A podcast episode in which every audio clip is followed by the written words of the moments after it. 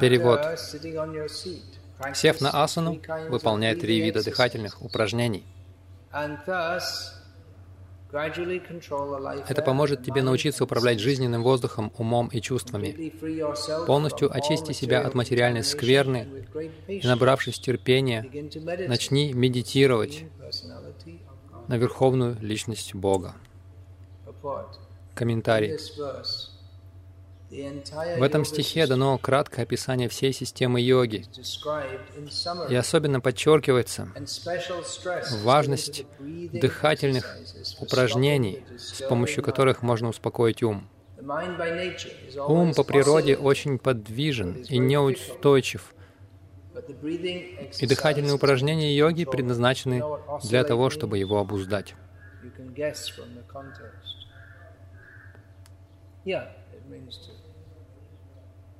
Go back and forth. Sankalpa-викалпа, Sankalpa-викалпа. Ум мечется вперед и назад, Санкалпа-викалпа. Этим методом обуздания ума могли пользоваться люди, жившие несколько миллионов лет назад, в то время как, когда его начал практиковать Дхрува Махарадж. Однако, чтобы обуздать ум в наши дни, нужно сосредоточить его непосредственно на лотосных стопах Господа с помощью повторения святого имени. Тот, кто повторяет мантру «Хари Кришна», может сразу сосредоточиться на звуке святого имени и погрузиться в размышления о лотосных стоп Господа. Таким образом, человек очень быстро входит в состояние самадхи, транса. Ум человека, повторяющего в течение достаточно долгого времени святые имена Господа, который не отличен от Верховной Личности Бога, сам собой погружается в размышления о Господе. Нарада Муни советует Дхруве Махарадже медитировать на высшего гуру, изначального духовного учителя. Изначальным духовным учителем является Кришна, которого поэтому называют Чайтья-гуру. Это одно из имен сверхдуши, пребывающей в сердце каждого живого существа. Как утверждается в Бхагавад-гите, Господь в форме сверхдуши помогает человеку изнутри и посылает ему духовного учителя, который помогает извне. Духовный учитель является внешним проявлением Чайтья-гуру, духовного учителя, пребывающего в сердце каждого живого существа. Метод, помогающий избавиться от мыслей о материальных объектах.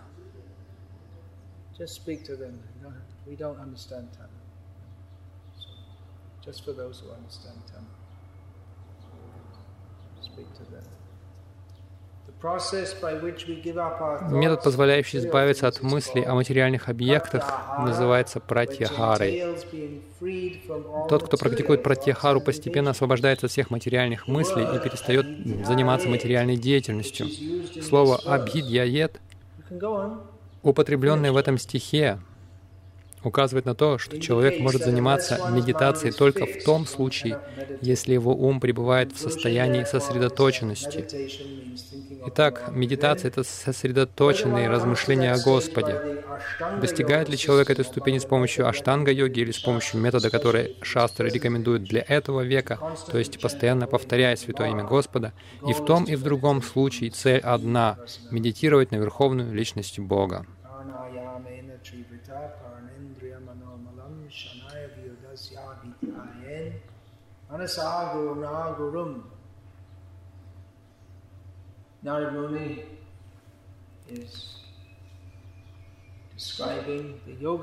Нарада Муни описывает систему йоги. Вы понимаете, что я говорю? Лучше переводить для него.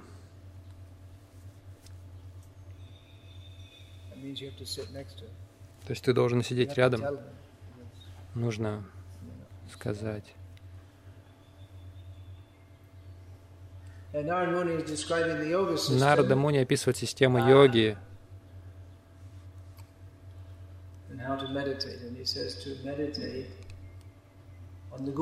как медитировать. Он говорит, нужно медитировать на гуру. А здесь есть перевод. Он переводится гуру как Чайтья-гуру, то есть Кришна, и на самом деле это не просто выдумка Прабхупады или выдумка предыдущих ачарьев, которых Шрила Прабхупада перевел. Но мы видим в следующих стихах описание Кришны, содержится описание его формы. Я думаю, можно сказать, что вы могли бы сказать, что это относится к гуру, но это стандартное описание Верховной Личности Бога. Через несколько стихов оно будет приводиться, описание формы Господа. Нарада является гуру, но он не является гуру-обманщиком, как это распространено в нынешнее время, которые говорят, медитируй на меня, не нужно медитировать на Верховного. Гуру — это гуру, потому что он учит медитировать на Верховного Господа, предаваться Ему.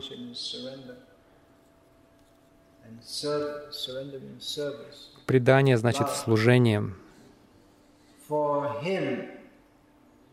с любовью. Итак, Нарада Муни описывает форму Господа. Нарада Муни сам является главным авторитетом поклонения на форме Господа. Он является составителем Нарада Панчаратры. Это авторитетный трактат по поклонению божествам. Хотя Нарада Муни, мы не встречаем, чтобы сам Нарада Муни совершал поклонение божествам, устанавливал божества. Он путешествует по всей Вселенной, и он является авторитетом в поклонении божествам. Он путешествует по всей Вселенной, проповедует сознание Кришны, и он также пребывает на Вайкунтхе, прославляет Господа. Как он это делает? Господь, Верховный Господь, дает могущество своим преданным, чтобы они могли совершать то, что большинству недоступно. Преданные Господа могут обладать разными формами, чтобы совершать разные служения. То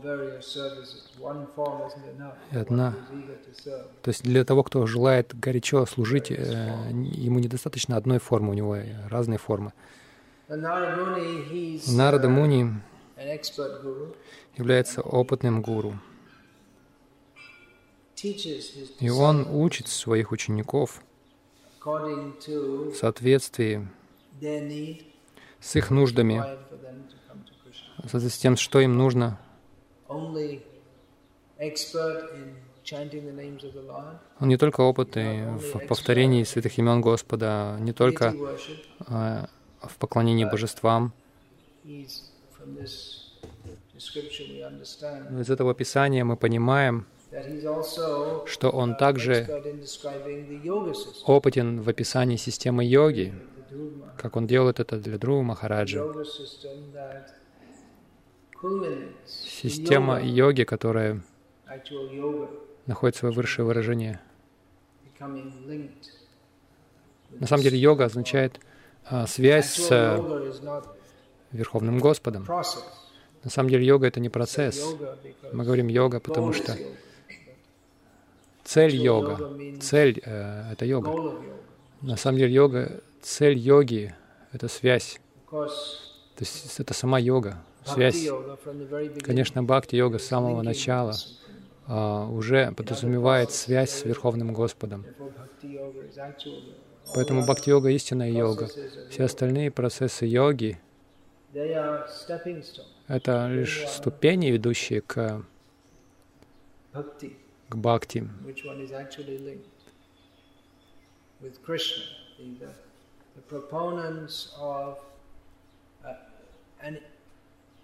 Impersonally conceived system of yoga, which is actually not. Те, кто проповедует имперсональную йогу, на самом деле это не тот процесс йоги, которому учит настоящий йогешвара или настоящие йогешвары, истинные учителя йоги. Истинный процесс.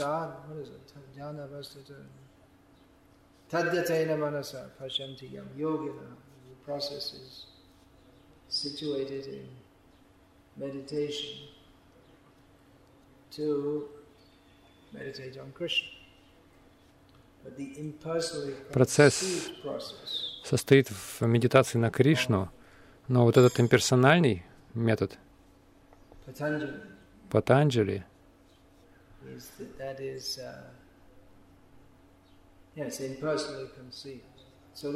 это имперсональное восприятие этого метода. И те, кто пропагандируют, сторонники этого метода говорят, что бхакти — это как раз ступень к этому процессу. Она помогает становиться благочестивым, и ум начинает уже контролироваться. То есть они говорят, что это для людей, которые под сильным влиянием раджа-гуны. Так что это, и им это хорошо, и они постепенно таким образом приходят к сатвагуне и забывают об этих прыганиях, танцах. И когда они продвигаются, они могут сесть в одном месте и медитировать на кончик своего носа. Но преданные находят кончики лотосных стоп Кришны гораздо более привлекательными, чем кончик своего носа. Йоги, они не достигают этого. Даже после больших усилий.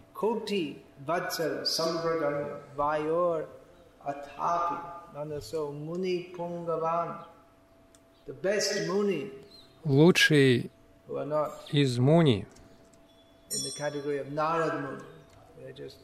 которые не относятся к категории Нарада Муни, они просто муни. Хотя их ум перемещается со скоростью ветра в течение миллионов лет.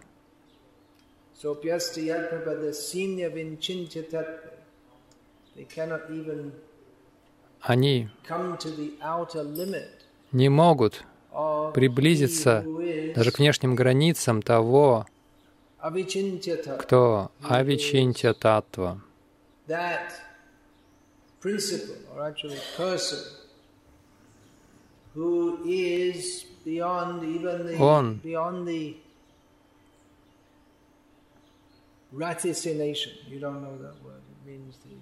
Он за пределами логического процесса познания, и он недоступен даже для самых разумных людей. Они думают, йоги думают, что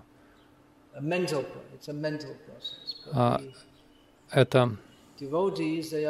Они думают, что йога — это ментальный какой-то процесс, но преданные понимают, что йога — это процесс души, который по природе сат-чит-ананда. Все трансценденталисты признают это, но они не знают, что такое ананда на самом деле.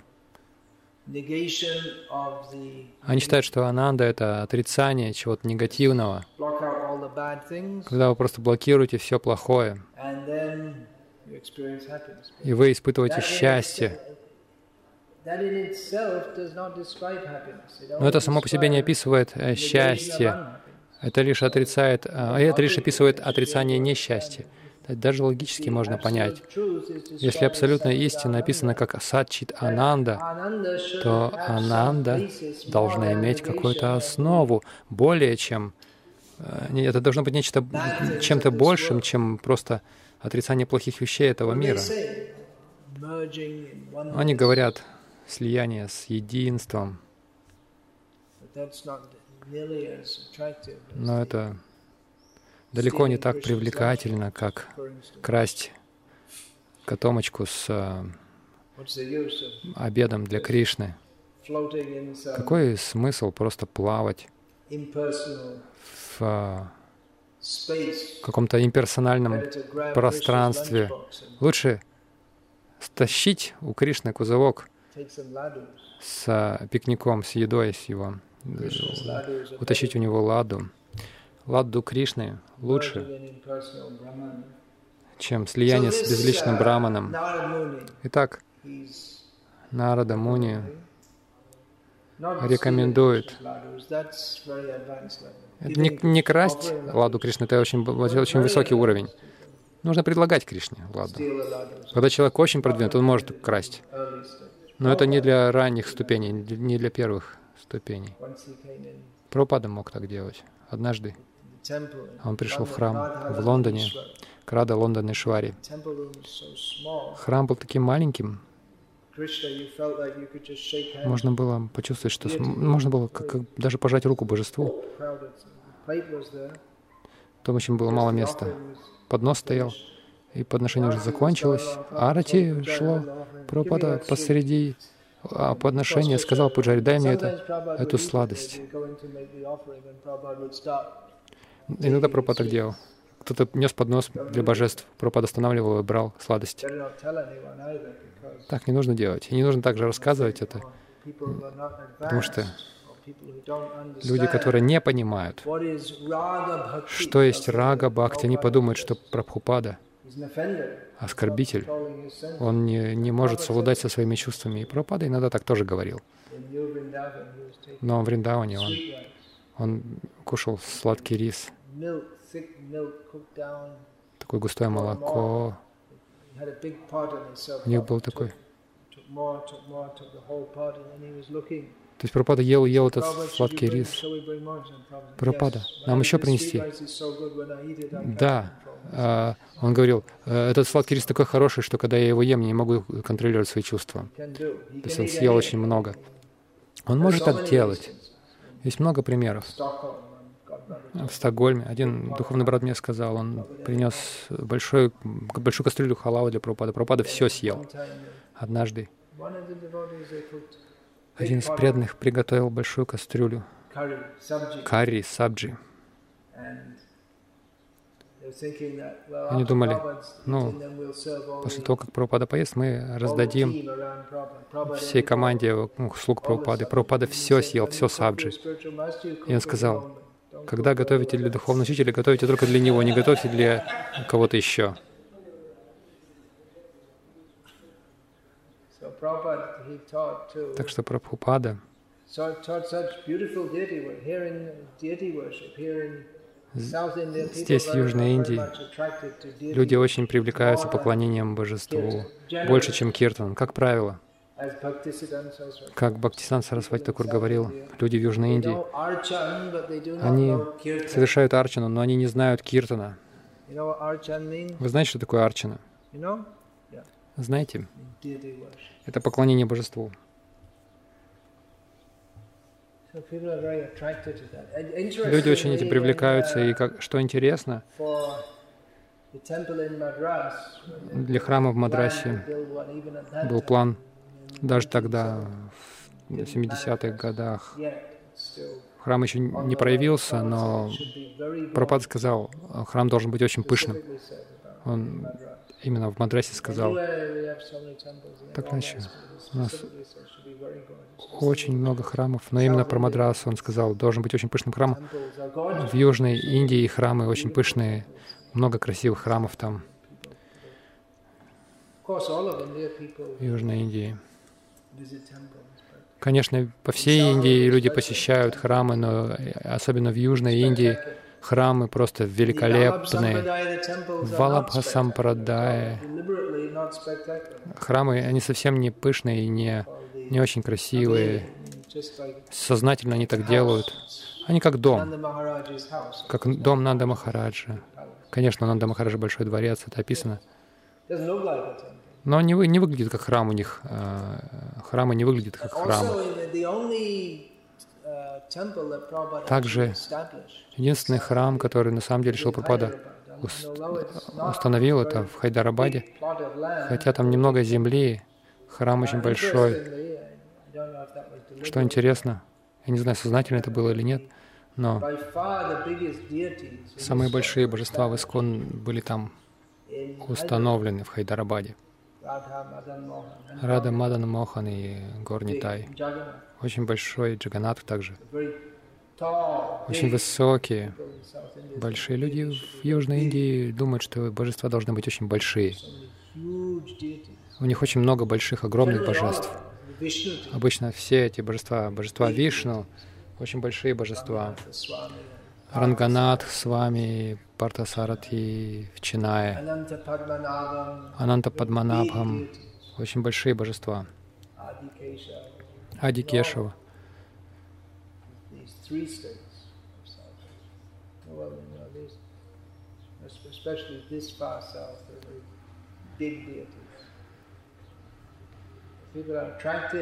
Людей привлекает поклонение божествам. Наше поклонение божествам, поклонение гаудиев, другое. Многие из, почти все божества, спутников Чайтаньи Махапрабху, это божества Радхи, Кришна, они маленькие, довольно маленькие, большей частью.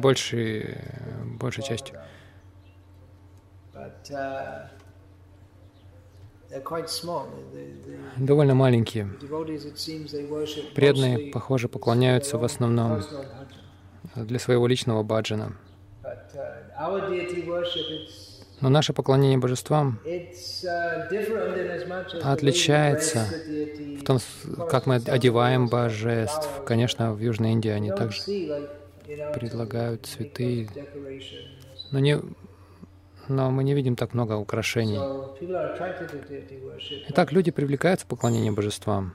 Ну, по крайней мере, по моим наблюдениям, поклонение божествам, которое мы совершаем, оно еще более привлекательно. Это один из способов привлекать людей к Кришне. Вот почему он приходит в форме божества, чтобы принимать служение своих преданных, и чтобы привлекать людей к себе. Люди привлекаются им, даже не преданные, если только они не завистливые очень. Они привлекаются прекрасным обликом божества. Если они очень завистливые, очень неудачливые также. Прежде чем я приехал жить в Индии, в Бхактисиддханта Манор, в один из самых прекрасных храмов, среди многих прекрасных храмов Прабхупады, один человек пришел, какой-то человек посторонний, пришел там по электрике что-то делать. Я его привел в храм. И там были Радха Гакулананда. Он сказал: «О, как прекрасно!» Там эти... он восхищался красотой, убранством, внутренним убранством храма, но он не видел вообще божеств. Там люстра ему понравилась и так далее. На самом деле, самое главное — это божества. На прошлом Джанмаштами мой отец со второй женой своей пришел в Бхактисиддханта Манор, где каждый день поклонение божествам. Прекрасно. Ну, какими-то словами надо это описать. Невозможно подобрать слов, чтобы должным образом описать. Когда говоришь «красивая», кажется, что красивая женщина, но их красота превосходит даже красоту Лакшми. Что говорить про Индрани, Шивани, всех этих прекрасных женщин, Апсар.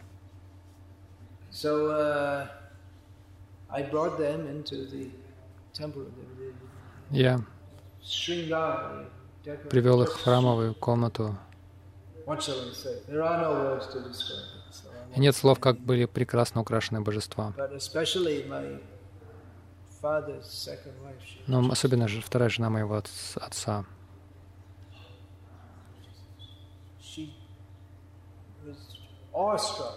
Она была восхищена, настолько счастлива. Она не преданная. Но она преданная, все преданные, иначе как бы она оценила? Но она далеко от практики вайшнавской. Можно сказать, обычная англичанка. Но она была настолько потрясена, как прекрасно. Итак, если поклонение божествам прекрасно, то, конечно же, люди будут привлекаться этим. И как Бхактисиддханта Сарасвати Тхакур также говорил, люди в Южной Индии, они знают Лакшми, они в основном называют Шри ее, но они не знают Радхи. Итак, если мы строим храм и украшаем там Радху и Кришну очень хорошо, то люди постепенно оценят очень-очень хорошо. И также есть Киртан. Киртан — это метод поклонения. Главный. Каков главный метод поклонения божеству? Колокольчик? Или одежда? Или пища? Киртан. В Кали-югу это Киртан.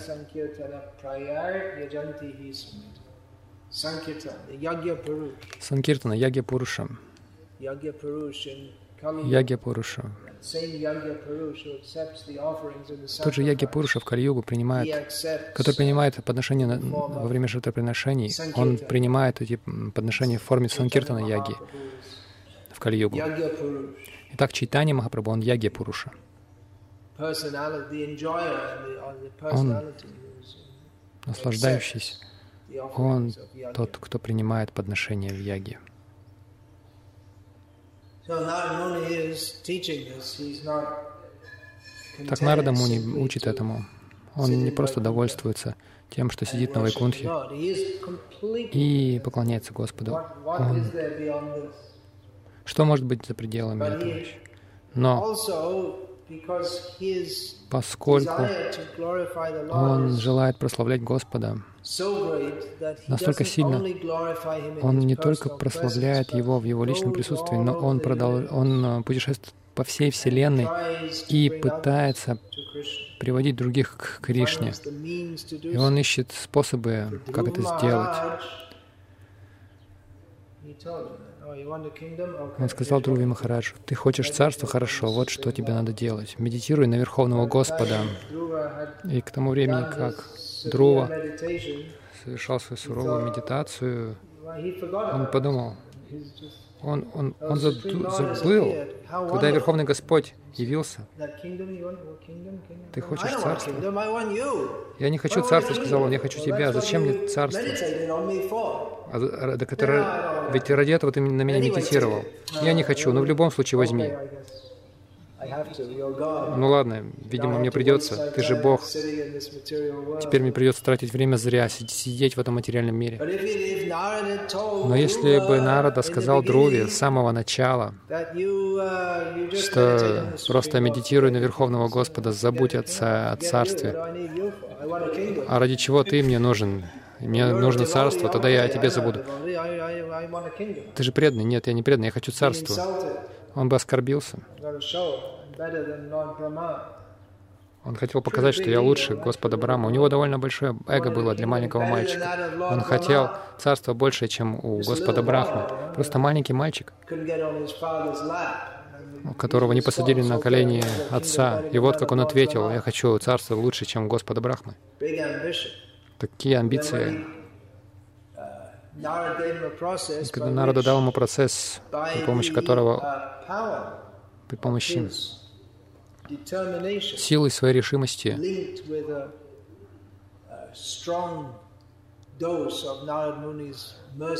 соединенной с сильной дозой милости Нарады Муни и желанием очищения у Дхрувы Махараджа, он обрел Верховного Господа. Что царство по сравнению с этим? Такая большая амбиция. Он был очень амбициозным в истории. Самым амбициозным в истории. Забудьте, Гитлер — это просто букашка по сравнению с ним. Он хотел царство лучше, чем у...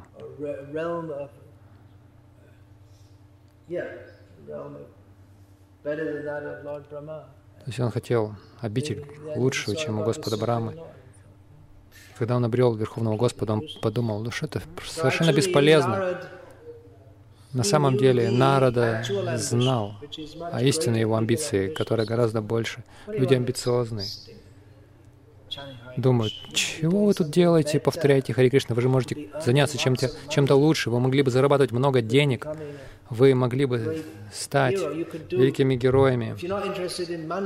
Если вас не интересуют деньги, хорошо, вы можете помогать людям, кормить бедных, пострадающих в землетрясении, экологией заниматься, миром.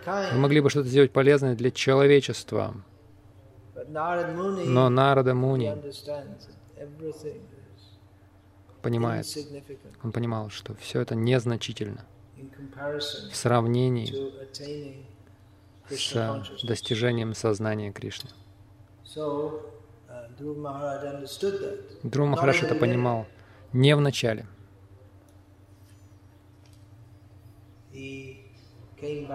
Он на самом деле ему дали садхану для достижения чистого преданного служения. И в результате он достиг чистого преданного служения. Но в начале были разные желания. Шрила Прабхупада это не рекомендовал. В журнале «Обратно к Богу»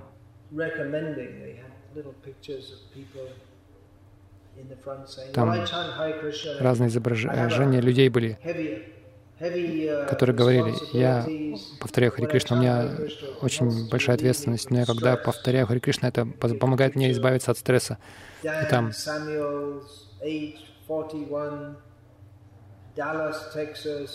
там изображение какой-то там менеджер по печати там какой-то из Далласа, изображение еще кого-то там, домохозяйка с 3 детьми, у меня тоже постоянная работа, но повторение Хари Кришна помогает мне совсем справиться.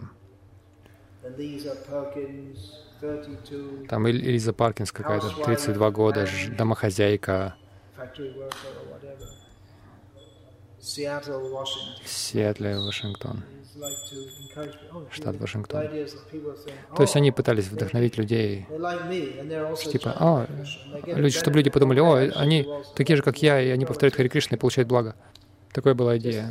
Прабхупада сказал: «Не надо этого делать, просто проповедуйте, повторяйте Хари Кришна, чтобы обрести любовь к Кришне». То есть он не рекомендовал этот процесс, чтобы мы предлагали материальные блага какие-то. Просто говорите им прямо. Хотя Бхагаватам говорит, известный стих: «Акама сарвакамава,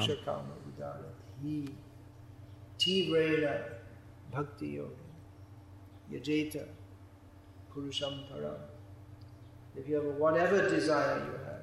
Какими бы у вас ни были желания, даже если вы теоретически не имеете желаний, если вы желаете бхакти, поклоняйтесь Кришне. Если вы желаете мокши, освобождения, поклоняйтесь Кришне. Если вы желаете материальных благ, поклоняйтесь Кришне. Тиврена, интенсивно. Как Дхрува Махарадж, лучший пример интенсивного поклонения. Его материальные желания были исполнены. Почему тогда нам не рекомендовать людям исполнять их материальные желания? И тогда они получат тот же результат, что и Дхрува Махарадж. Но одна из причин, возможно, потому что в эту эпоху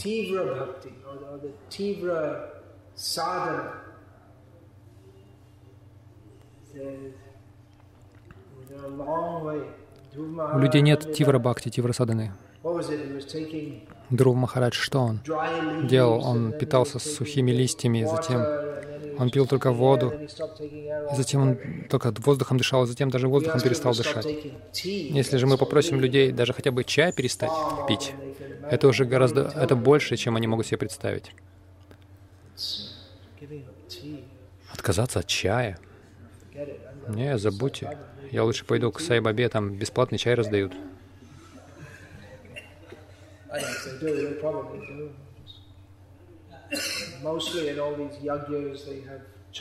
В основном в большинстве этих яги, там чай, сева, это вообще обязательно, почти все так делают. Просадом чай, просадный чай. Мы предлагаем его сначала Гуруджи, и затем это все просад.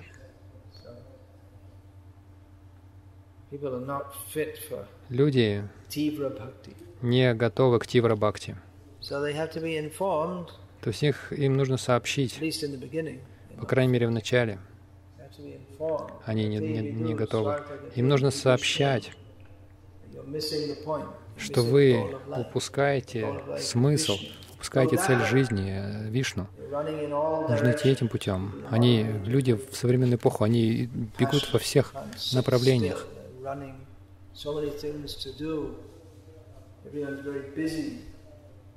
Они бегут, столько у них занятий, все так заняты. Они не знают, чем им заниматься. Преданные тоже заняты, просветляя других по поводу Кришны, пытаясь нести им это знание.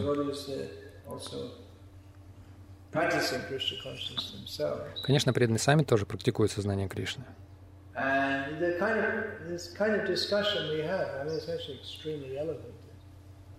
Тут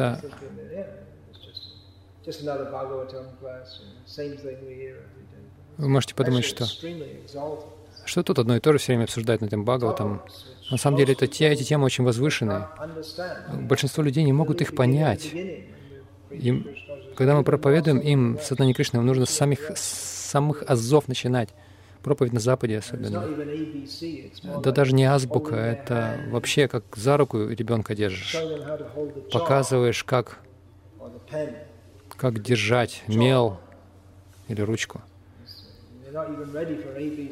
Они даже еще до азбуки еще не, к азбуке еще не готовы. Люди в Индии, они не понимают жертвы Шрилы Прабхупады, когда он поехал на Запад, проповедовал людям Запада, у которых нет даже идеи никакой об этом. Сейчас хоть какие-то представления есть о чем-то. А Прабхупада на первом посвящении он сам все готовил, все сам приготовил прасад, там все подготовил. У учеников не было никаких представлений. Они сказали: «С вами же спасибо, ушли, и с вами же сам должен был все убирать, мыть». Они были далеки даже от культуры, не говоря о знании истины. Сейчас разные Гаудия-гуру очень хотят ездить по всему миру, проповедовать. Они говорят об очень возвышенных темах и так далее. Все эти люди, они могут говорить только о возвышенных темах, потому что эту почву подготовил Прабхупада, который очень милостиво взял на себя эти тяготы, у него было терпение, он мог учить. Это в детском садике сознание Кришны.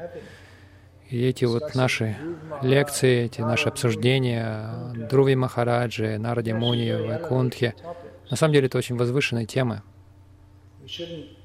Мы не должны быть крипанами, скупцами. Надо проповедовать, там обсуждать все эти базовые вещи снова и снова, обсуждать все это, объяснять все это людям одно и то же, что они не тело. И зачем, что пить чай нехорошо, одно и то же. Так скучно. У нас такие возвышенные темы, такое сокровище. Это факт. Наша культура гаудиев невероятно богата. Культура гаудиев, вся эта ведическая культура, сказочно богата. И даже в Индии сейчас у людей нет представлений. Приходится говорить о каких-то базовых вещах снова и снова, элементарных вещах. И иногда думаешь, может, лучше просто проповедовать в своей группе, обсуждать какие-то возвышенные темы, которые более приятно обсуждать. Во многом это так.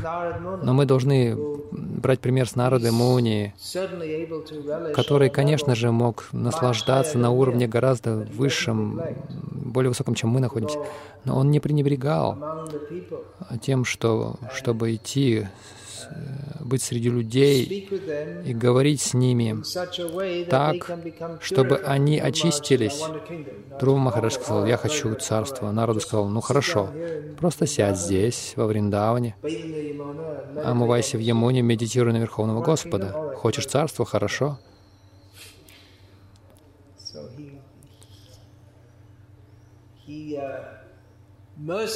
Он милостиво спускается, не совсем даже спускается, но он поднимает Дхруву с этого очень низкого уровня. Он помогает ему. Хочешь, он не говорит, что ты там хочешь царство, ты в мае, я пойду к другому, пойду Расалилу обсуждать. Он не говорил ничего о Расалиле, вообще никакой лили не говорил. Он сказал: вот делай это, повторяй Хари Кришна. На самом деле не Хари Кришна он дал ему. Омывайся в Ямуне, повторяй эту мантру «Ом намо Бхагавате Васудевая». Это акт бхакти.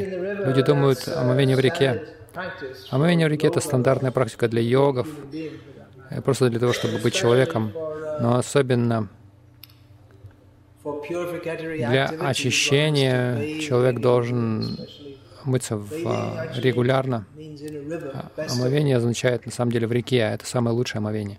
В большой реке особенно, в святой реке. И затем второе по значимости омовение в море, затем омовение в большом резервуаре воды, затем в меньшем резервуаре, затем в колодце. Но омовение из крана вообще не упомянуто, оно даже вообще не котируется. То есть это вообще не считается омовением, согласно ведической версии. Использовать ту же воду в странах Запада, она вообще циркулирует из сточных, там, разных, из водопровода, из сточных канализаций. Раньше были свинцовые трубы, сейчас из пластика. Я не знаю, хуже это или лучше. Ну, что еще сделать? Что сделать?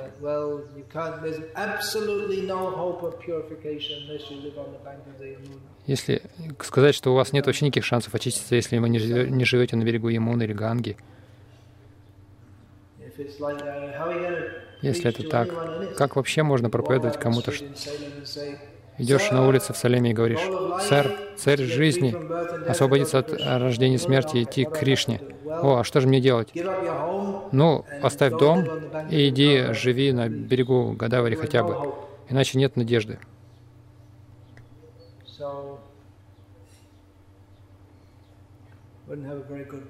Ну, тогда у нас не будет успешный бхакти-программ.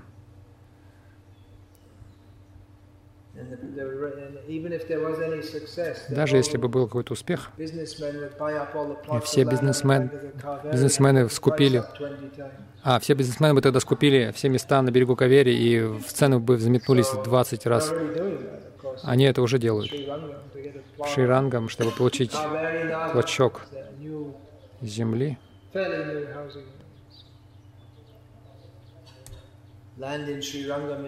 Земля в Шрирангам очень дорогая, потому что все там эти айенгары, они в Америке зарабатывают тонны денег. И стало все дорого. Так, это какое имеет отношение к Дхруве Махараджи? Никакое.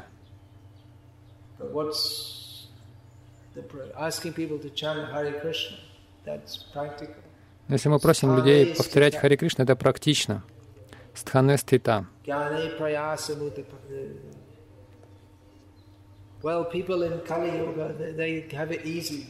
Ну, людям в Кали-югу легче, потому что Господь Брахма сказал: нужно ставить попытки понять все при помощи знания. Но у людей вообще нет этих... Люди вообще это не пытаются делать, потому что у них нет никаких представлений о том, что значит взращивать знания. Людям Кали-юги нужно говорить «папам праяса удапасья», то есть нужно оставить все попытки греховной жизни.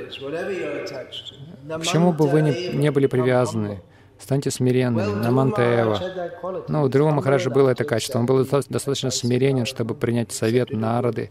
Он принял гуру. Какова следующая строка? Намантаева и дальше.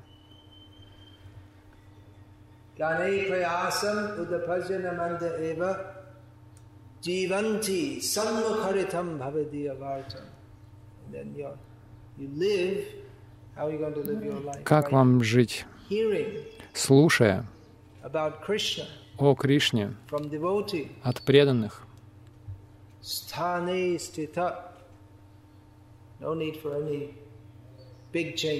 Не нужно каких-то больших изменений.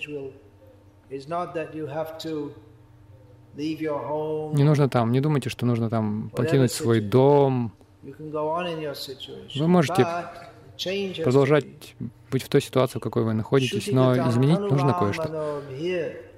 Шрутига там. Нужно продолжать слушать и посвящать свой ум, жизнь, тело этому, в каком бы положении вы ни находились. И тот, кто непобедим во всех мирах, обычно при помощи этих усилий он становится победимым, он побеждается. Так что вот эта проповедь — это бескорыстные усилия. Эгоист не может это делать. Только тот, кто думает о благе других. Так Нарада Муни, наш гуру, он думает о благе других. Он путешествует постоянно и проповедует. Однажды он сел во Вриндаване и составил книгу, написал книгу «Нарада Панчаратра» на благо людей. Так мы должны следовать этому примеру и пытаться действовать на благо других. Итак, это будет приятно Нараде Муни. И автоматически люди получат благо. Если мы будем думать только, что для меня хорошо, как... Конечно, в начале человек должен быть утвержден в сознании Кришны в какой-то степени. Но вместо того, чтобы думать, что хорошо для меня, если мы думаем, как лучше всего служить миссии Чайтаньи Махапрабху. Что же мне делать для этого? Тогда автоматически мы будем удовлетворять свой лучший интерес. И все время преданный подходит. Я не могу контролировать свой ум, говорят. Язык не могу контролировать, столько плохих мыслей в голову лезет. Что же делать? Ну, мой ответ лично я еще много лет назад уже оставил попытку победить свой ум. Это безнадежно. Просто делайте то, что вы можете в служении миссии Шрилы Прабхупады, и вся эта чушь, которая там на фоне, иногда на переднем плане также выскакивает. Вы должны просто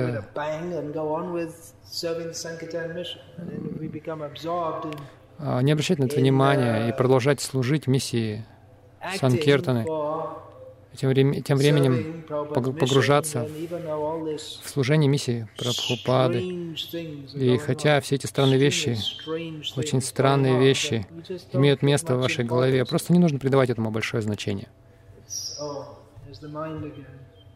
О, опять этот ум. Ну, заткнись просто. У меня есть дела поважнее. Так что думайте о чем-то другом. Как вот нам большой фестиваль провести? Мои чувства возбуждены, но все равно фестиваль скоро. Так что нужно перейти к этому. И вы погружаетесь в это, и что случается с чувствами? О, я забыл про чувства. О, теперь мне нужно вспомнить, что я должен был сделать. И вы забыли, значит, у вас проблем-то и нет. Так это автоматически происходит. Итак, иначе ум по природе, он очень неустойчив. Прабхупада пишет в этом комментарии. Есть ли вопросы на эту тему? Комментарии.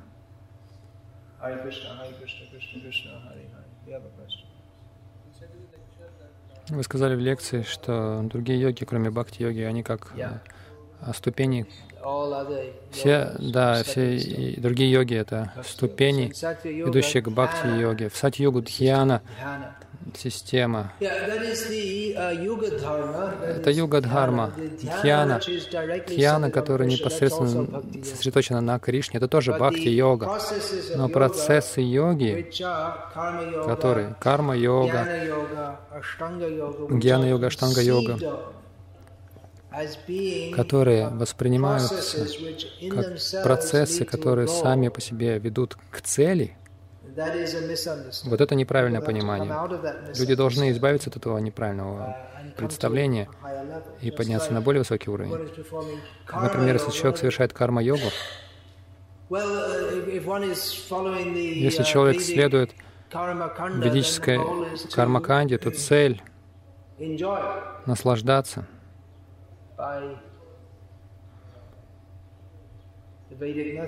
ведическим методом, райскими наслаждениями. Конечно, карма-йога определяется по-разному, в разном контексте, но если есть примесь гьяны, то человек лучше знает принципы дхармы. Это как хитрость такая. Человек должен следовать дхарме. Если не следует дхарме, то он не сможет отправиться в рай. Он должен следовать дхарме, и дхарма учит человека быть бескорыстным.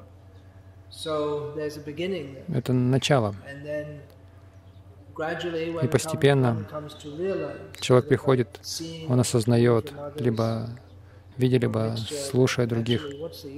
Он понимает, а какой смысл этого рая?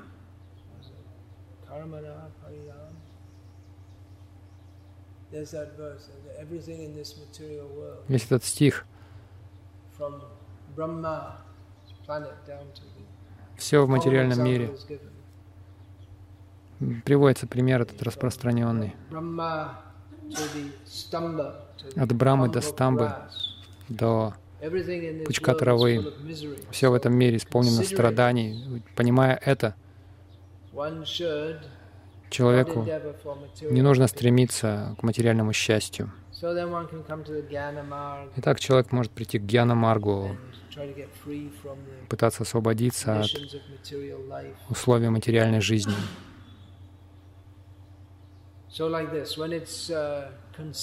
Так, когда процесс воспринимается без ясного понимания, что высшая цель — это бхакти, то этот процесс считается лишь ступенью.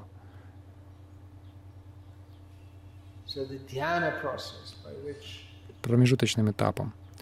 Итак, процесс дхьяны, когда человек контролирует ум, чувства, это все предварительная деятельность, которая помогает человеку очиститься. Но если человек не имеет правильного направления, то он может пойти в неверном направлении. Но есть деятельность, которая на каком-то уровне очищает, поэтому говорится, саньяси Варанаси, которые встретились с Чайтаньей Махапрабху, они уже были благочестивы в каком-то смысле, потому что они следовали ведическим принципам, они все были аскетичны, они изучали веды. Они были оскорбительны. С одной стороны, они были благочестивы, с другой — оскорбительны. Но благочестие позволило им, когда их оскорбления, они избавились от оскорблений. Это благочестие позволило им очень быстро принять Чайтанью Махапрабху как верховную личность Бога. Конечно, по милости Чайтаньи Махапрабху самые греховные даже люди способны это принять. Но мы практически видим, люди, у которых греховное прошлое, они принимают сознание Кришны.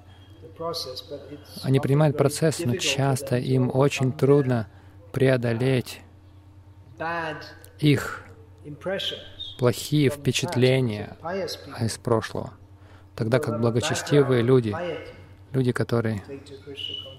у которых благочестивое прошлое, они, когда они принимают сознание Кришны, у них нет этого, этих трудностей. Люди в Индии, как правило, у них нет такого же прошлого, греховного прошлого и греховных привязанностей, как, например, людей с Запада. Так что это преимущество.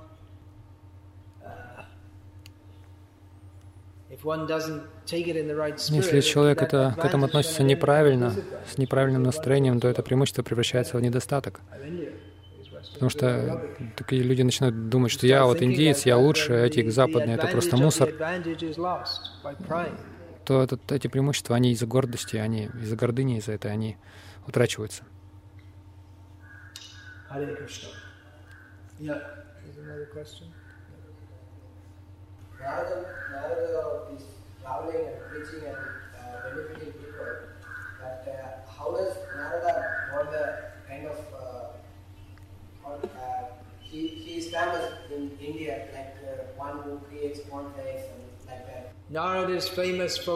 Нарада знаменит тем, что он устраивает конфликты. Иногда люди, которые создают конфликты, их называют тоже нарады.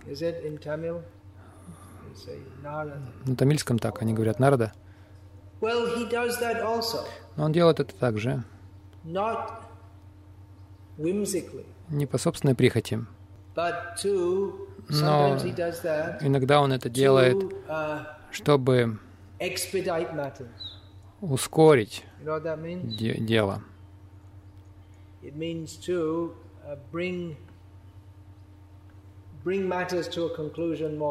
То есть быстрее к развязке события привести. Как, например, он сообщил Камсе, что все полубоги родились в семьях Яду, и они твои враги, но ты не знаешь, насколько они опасны. Ты лучше поберегись, потому что эти полубоги...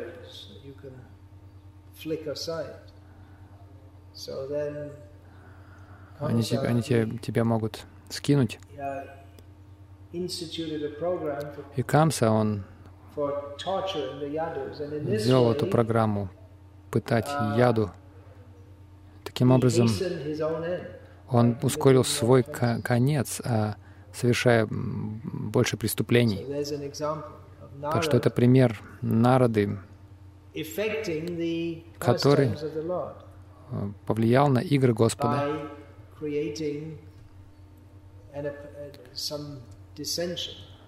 устраивая вот эти распри, раздоры. Иногда для служения играм Господа он может настроить цариц Кришны друг против друга, и Кришна наслаждается тем, как он смотрит на этих ссорящихся цариц. Это все на уровне Ананда Чинмая Раса. Это нечто, доставляющее удовольствие. Так, многие из этих моментов, их трудно понять. Если человек не имеет хорошего фундамента из принципов Бхагават-таттвы и Раса-таттвы.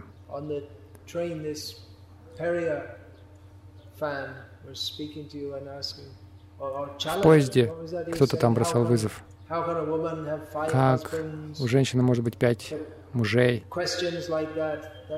Такие вопросы. Вот он говорил, это нехорошо. Люди в Индии, у них есть это знание, и люди, они не понимают этого, потому что пока человек не обучен тому, чтобы это понять, а он не знает подоплеки, кто такой Кришна, какова его лила, то все эти моменты, лилы, все это происходит для того, чтобы привносить разнообразие в игры Кришны, а они трансцендентные, люди этого не понимают, и они критикуют. И кажется, что критики правы.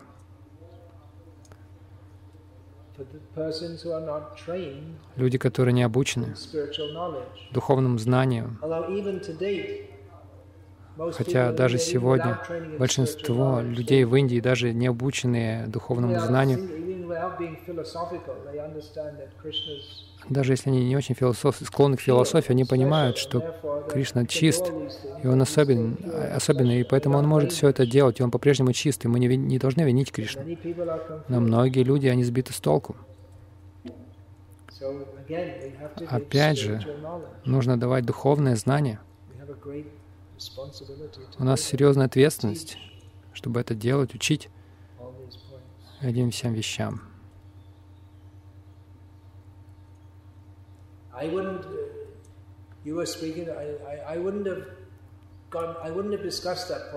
Я бы и не обсуждал этот момент с ним вообще. Я бы просто сказал, что чтобы понять это, нужно квалификацию иметь, а у тебя ее нет.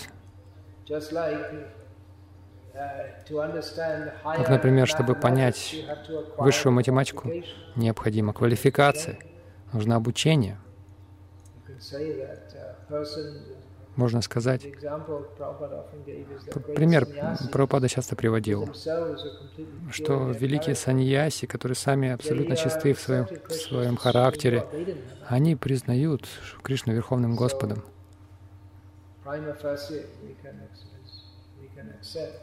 Мы можем принять. То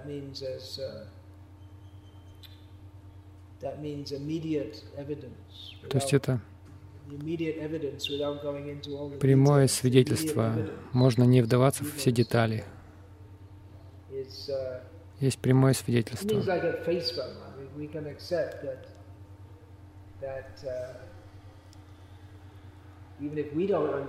То есть даже если мы не понимаем, люди, которые доказали своим поведением, что живут очень нравственной жизнью, они признают Кришну.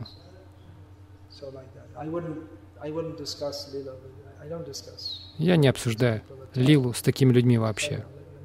Просто надо сказать им, что вы не готовы к этому, вы должны пройти обучение, и тогда вы сможете понять.